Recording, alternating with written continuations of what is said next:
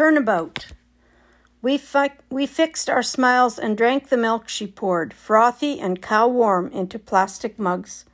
Though he had not drunk milk for years, and I would not touch it, not even on cereal. We thanked the dear old lady for the refreshment, though the cake was stale and it was too late for coffee. Coffee is never good room cool. And we meant it, every word. With nonchalance, we forked the greasy sausages as though we ate them daily knowing they contained snout, tail, ears, offal.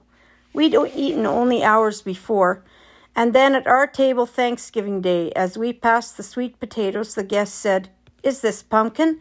Because I never eat pumpkin. When he offered stuffing, he shook his head.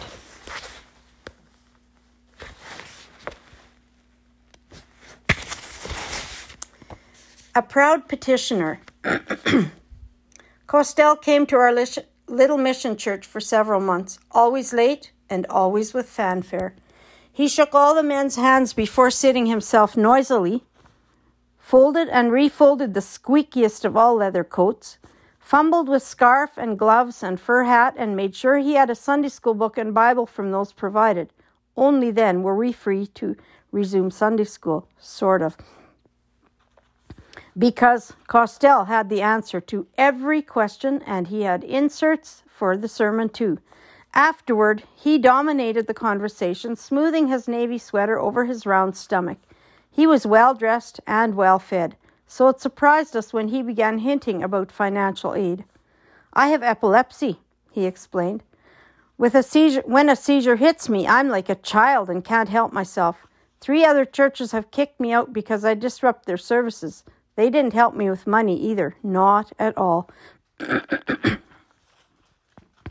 we clucked sympathetically as we filed out into the cold, but unsure what, if anything, he was asking for. We gave no pres- promises. The next Sunday, he brought documents, medical reports proving he had epilepsy and various other health problems. Again, he led the conversation toward our church's humanitarian foundation, pompously stressing that we didn't have to help him. He just thought he'd suggest it as a fellow Christian. What exactly are you asking for? Lee asked, but Costell refused to say.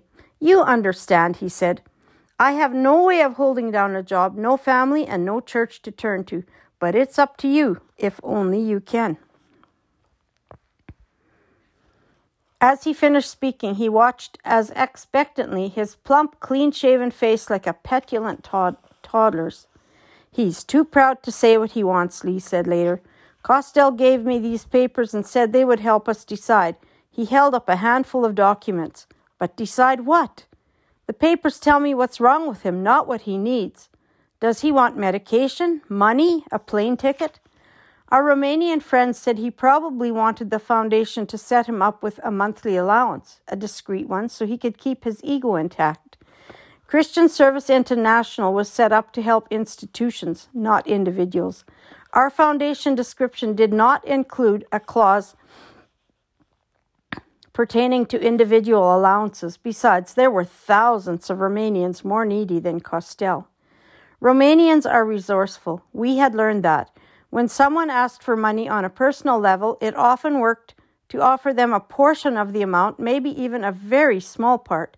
Usually they were grateful for the help and had a dozen ideas how to get the rest. Costell kept coming to church, kept hinting about helps. At last, with some prodding, he said the main thing he needed was assistance getting to a special hospital five hours away. We asked questions. We had to. The money he requested wasn't ours to give. We found out Costell could ride the train for free because of his handicap, but he couldn't go alone, also because of his handicap. CSI made him an offer. We'd pay for our Romanian friend to accompany him to the hospital by train. Costell bristled. But the train takes too long. I don't have time for that.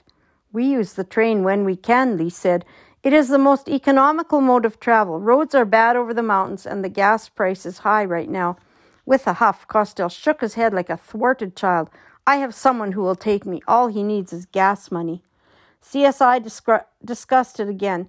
The foundation wasn't in the habit of blindly handing out money, so they came up with another option. We've decided to help you, Lee told Costell on the phone that night.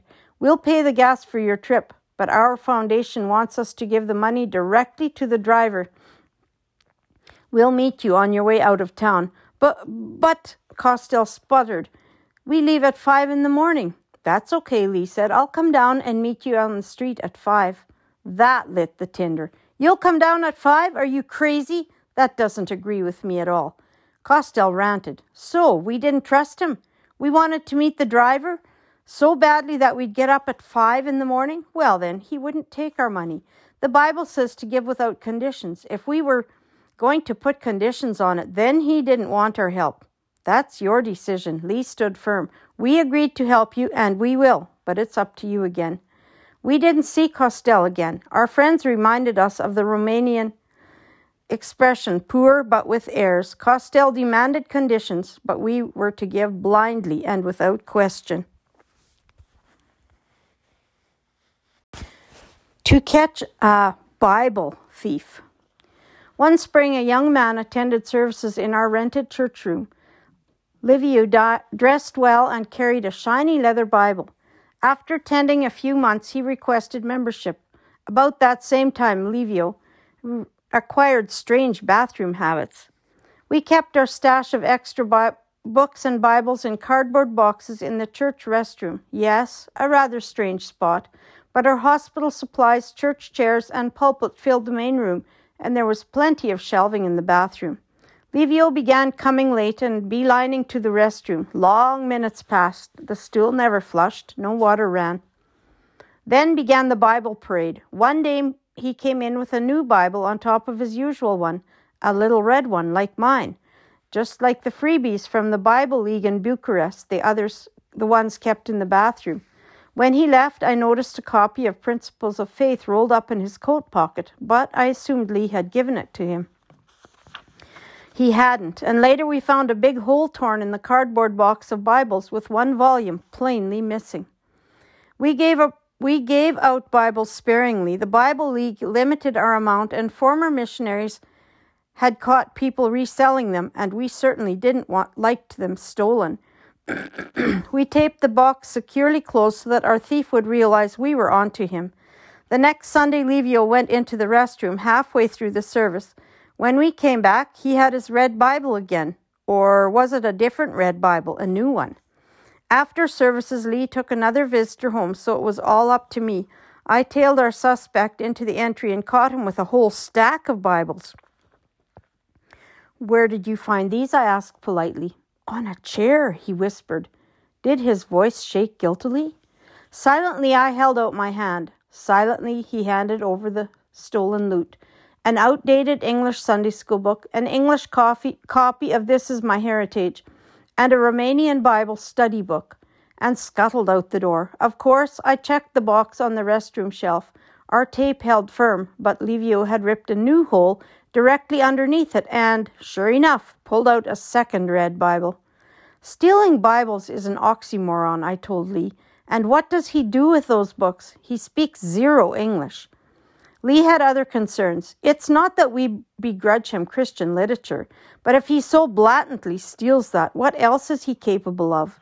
The next Sunday, Livio came late again, so stealthily that nobody heard him until he ensconced himself in, you guessed it, the restroom.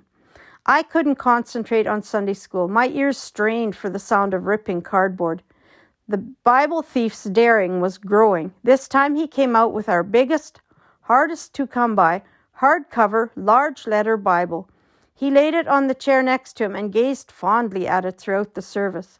Afterward, we confronted him, kindly but firmly, like caring parents. Why was he helping himself to Christian literature? He denied it. We told him we weren't blind. We just wanted to know why he wanted them. Was he giving them away? He denied it all in a shaky whisper and handed back the new Bible. As we shepherded him out the door, he waved a merry goodbye as though naught had occurred. I had always longed to be a detective, but the reality was weird and unfilling. We caught us a Bible thief, but there was no pleasure in it. We never did understand his motives.